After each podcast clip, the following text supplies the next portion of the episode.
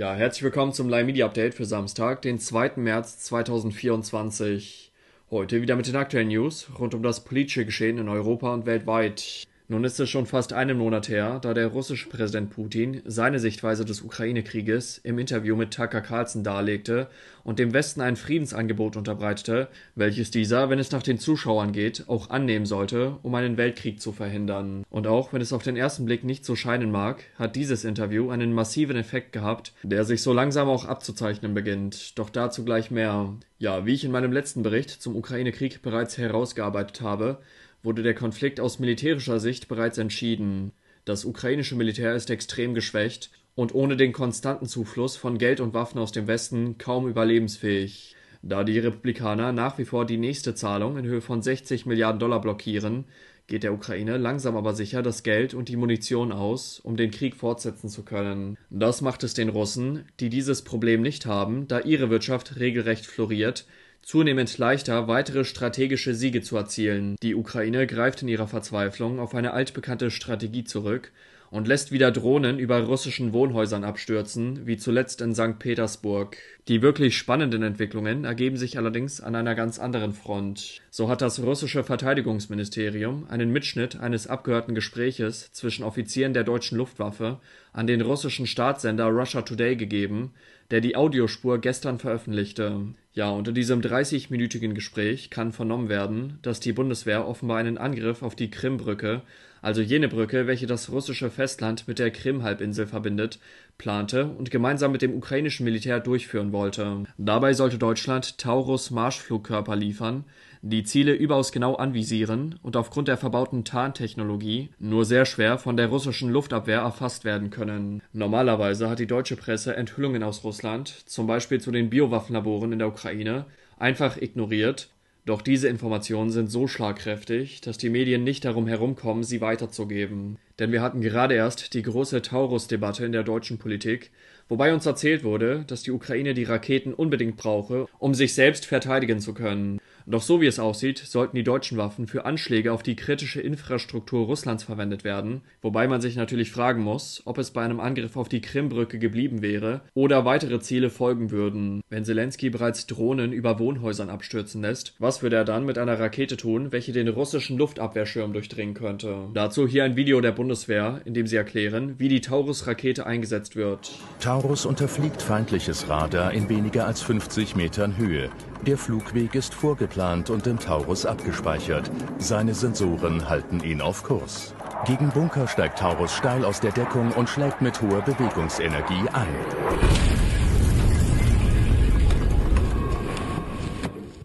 Der Bundestag hatte die Lieferung von diesen Raketen an die Ukraine Ende letzter Woche mit deutlicher Mehrheit abgelehnt, was letztendlich auch dem Kanzler Scholz zu verdanken ist, der sich innerhalb der Ampel gegen den Vorschlag stemmte und mehrfach davor warnte, dass Deutschland so zur Kriegspartei werden würde. Natürlich kannte er zu diesem Zeitpunkt bereits den Plan, die Marschflugkörper für Angriffe auf die russische Infrastruktur einzusetzen und hat tatsächlich die einzig richtige Entscheidung getroffen und diese Eskalation verhindert. Gestern erklärte er sogar, dass er der Lieferung von Taurus-Raketen nicht zustimmen könne, weil die Waffen höchstwahrscheinlich von der Ukraine missbraucht werden würden. Unter anderem seien Angriffe auf die russische Hauptstadt Moskau mit vielen zivilen Opfern denkbar falls das ukrainische Militär die Raketen falsch einsetzt, sagte Scholz. Und dafür gerät er gerade massiv unter Beschuss. NTV-Titel zum Beispiel Taurus-Debatte.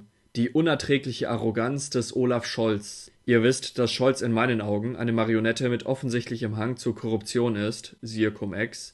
Doch was das aktuelle Kriegsdebakel betrifft, bin ich mir nicht sicher, ob irgendein anderer Politiker innerhalb der Ampelparteien und CDU-CSU-Fraktion hier in gleichem Maße auf die Bremse treten würde. Immerhin kam der Antrag für eine Taurus-Lieferung von der CDU, die sich gerade auch massiv darüber echauffiert, dass Deutschland die Ukraine im Stich lassen würde.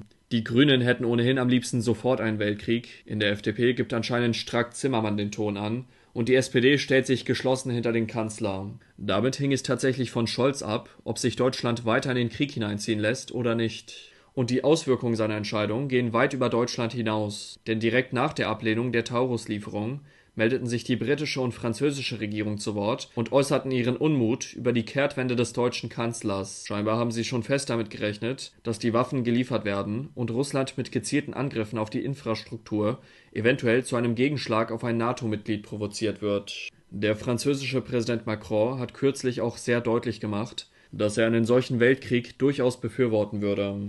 Während der Ukraine-Hilfskonferenz in Paris sagte er, dass rein gar nichts ausgeschlossen sei, um einen russischen Sieg in der Ukraine zu verhindern. Er könne sich dabei auch den Einsatz von NATO-Soldaten auf ukrainischem Boden vorstellen, auch wenn das eine gravierende Ausbreitung des Krieges bedeuten würde. Ja, und hier muss ich tatsächlich dem Urgestein der Linken, Gregor Gysi, recht geben, der das Statement Macrons indiskutabel nannte und sagte, dass, Zitat, der französische Präsident offenkundig nicht mehr zu retten ist. Doch auch hier zog Scholz eine klare rote Linie und entgegnete Macron, dass Deutschland keine NATO-Bodentruppen in der Ukraine unterstützen werde, was die Kriegstreiber in Paris so kurz nach der Taurus-Absage natürlich weiter verärgerte. Die Bild schreibt gar von einer gefährlichen politischen Eiszeit zwischen Scholz und Macron. Doch nicht nur in Paris ist man nicht sonderlich gut auf Scholz zu sprechen. Auch der britische Premierminister Rishi Sunak hat sich bereits mehrfach über den deutschen Ukraine-Kurs beschwert und es bisher strikt vermieden, zu einem längst überfälligen Staatsbesuch nach Berlin zu kommen. Und das wird wohl auch so bleiben, denn Scholz hat vorgestern mit einer einzigen Aussage eine regelrechte diplomatische Krise zwischen Großbritannien und Deutschland ausgelöst. So gab er bekannt, dass das britische Militär laut seinen Informationen bereits eigene Soldaten in die Ukraine entsendet habe, die dem ukrainischen Militär dabei helfen würden, die sogenannten Storm Shadow Langstreckenraketen auf russische Ziele abzufeuern. Ja, und diese Nachricht ist eingeschlagen wie eine Bombe, da Scholz somit offenbart hat, dass sich die NATO bereits mit Soldaten vor Ort direkt am Ukraine-Krieg beteiligt. Und dadurch, dass selbst Moskau diesen Fakt noch nicht bekannt gegeben hat, können wir davon ausgehen, dass es sich um eine bisher geheime Operation des britischen Militärs handelt, die Scholz hier einfach ohne vorherige Absprache aufgedeckt hat. London reagierte überaus wütend darauf und warf Scholz einen eklatanten Missbrauch von Geheimdienstinformationen vor. Durch seine Aussagen sei das militärische und diplomatische Personal Großbritanniens in der Ukraine stark gefährdet, hieß es. Ja, wie lässt sich das Handeln des deutschen Kanzlers einordnen? Bereits zu Beginn des Krieges konnten wir beobachten,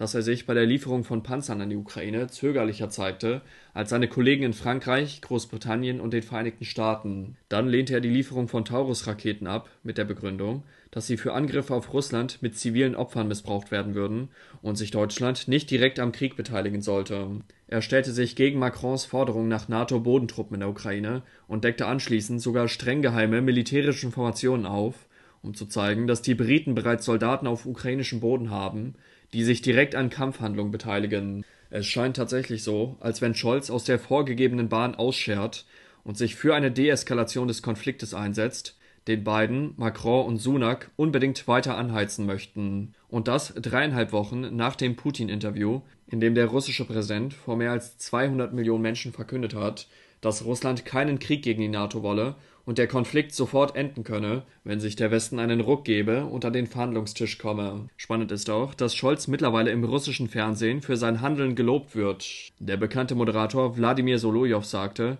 dass Scholz den Ernst der Lage verstanden habe und gute Entscheidungen treffe.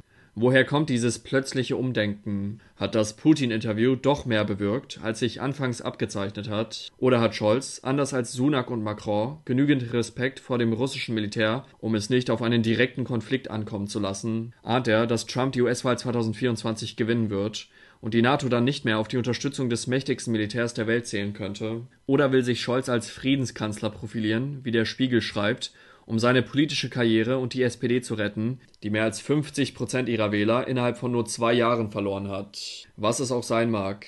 Die Welt kann gerade jeden Schritt in Richtung Deeskalation gebrauchen, und wenn Scholz sich entscheidet, dabei mal die richtigen Entscheidungen zu treffen, wäre das sehr zu begrüßen. Trotzdem macht das die anderen Skandale, von seiner Unterstützung einer Impfpflicht bis hin zu Cum-Ex, nicht ungeschehen, und nach der Wende wird all das aufgearbeitet werden müssen. Scholz wird nicht der Einzige bleiben, der die Zeichen der Zeit erkennt und seine Haut durch eine Kehrtwende zu retten versucht, bevor das Schiff der Globalisten vollständig untergeht. Doch nur die Zeit wird zeigen, wie die Menschen dann über sie urteilen, vor allem wenn bekannt wird, was sich hinter dem Vorhang noch alles abgespielt hat. Deutschland wäre natürlich ein optimaler Vermittler zwischen der Ukraine und Russland, da wir durch unsere Geschichte eine enge Verbindung zur USA-NATO-Fraktion, aber auch zu Russland haben. Alternativ will auch China vermitteln und schickt dazu in Kürze ihren Top-Diplomaten Lee nach Moskau und Kiew.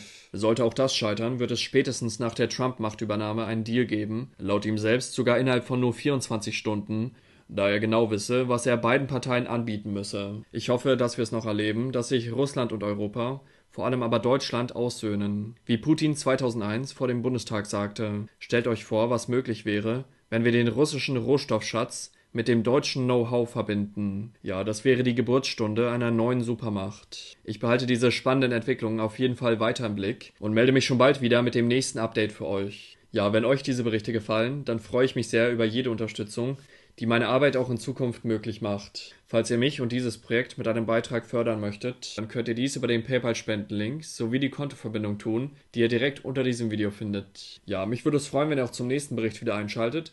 Bis dahin wünsche ich noch einen schönen Tag oder schönen Abend, je nachdem, wann ihr das Video schaut. Ciao.